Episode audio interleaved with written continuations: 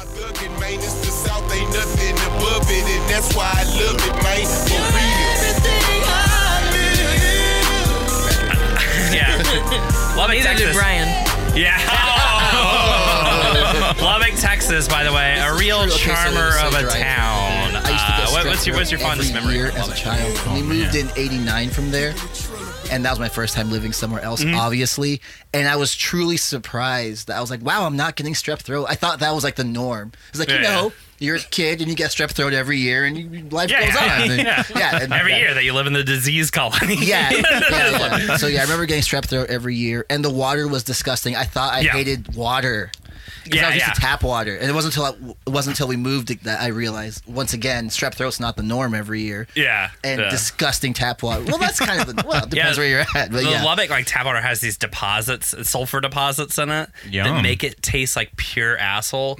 And Yeah, everybody was disgusting. convinced that's why everybody's teeth was fucked up in the city, but it actually turns it out was just the meth. Oh. You know, no, we, Oh, we- and the yeah, jet they- fuel. Yeah, it turned out there was an Air Force base there, and they would just they would take the excess like jet fuel and just dump it on the ground.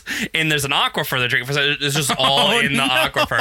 Which another funny Lubbock story. When I was there, I was gonna say, how did that affect you, Brian? why I think the this podcast shows.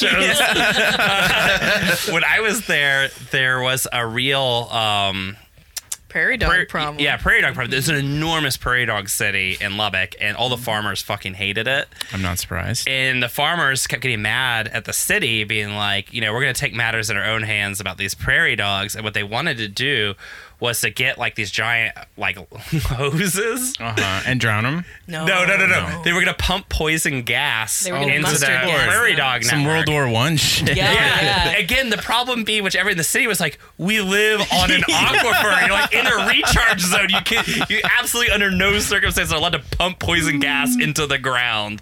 And that was Wow. like the uh, policy debate in Lubbock. when I was Should there. we gas living Ourselves. creatures? or not? And ourselves. should we should we like kill half the people in the city Yes or in no? our anti prairie dog? yeah. Oh.